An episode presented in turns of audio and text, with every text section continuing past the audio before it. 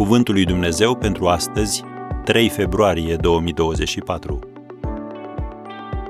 Schimbă-ți gândirea, schimbă-ți viața. Cine umblă cu înțelepții se face înțelept.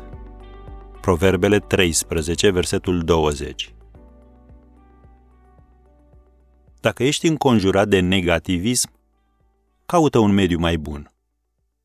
Charlie Brower, fost oficial în Departamentul de Stat al Statelor Unite și judecător de drept internațional, a spus Ideile noi sunt delicate. Ele pot fi distruse de un simplu râset sau căscat. Pot fi înjunghiate de moarte de o glumă sau pot fi ucise printr-o încruntare de sprâncene a celui de lângă tine. Am încheiat citatul. Mediile negativiste ucid mari idei în fiecare minut. Un mediu creativ, pe de altă parte, devine ca o seră în care ideile sunt semănate, apoi încolțesc și se dezvoltă. Pentru a crește, trebuie să cauți oameni care sunt dedicați creșterii personale. Ce fac astfel de persoane? Următoarele lucruri. În primul rând, încurajează creativitatea. David Hills, proprietarul celei mai vechi ferme de familie din America, ajunsă la a zecea generație, spunea Studiile asupra creativității sugerează că singura variabilă în ecuația creativității de care angajații dau sau nu dau dovadă este percepția că li se permite să fie creativi. Am încheiat citatul.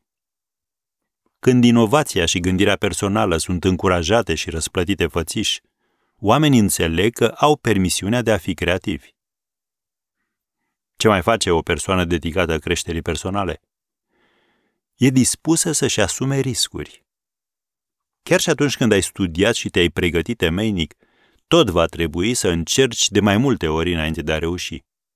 Așadar, trebuie să fii într-un mediu în care greșelile sunt văzute ca parte a procesului creativ. Și o a treia caracteristică a oamenilor dedicați creșterii personale, cred în potențialul pe care îl are un vis.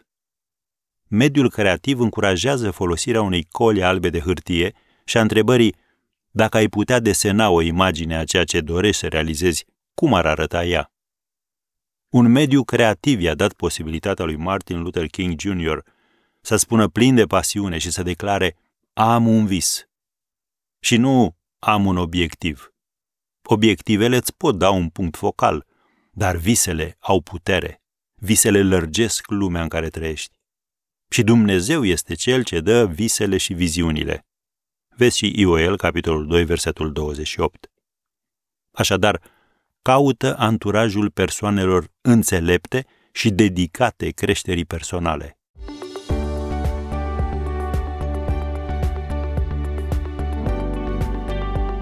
Ați ascultat Cuvântul lui Dumnezeu pentru astăzi, rubrica realizată în colaborare cu Fundația SER România.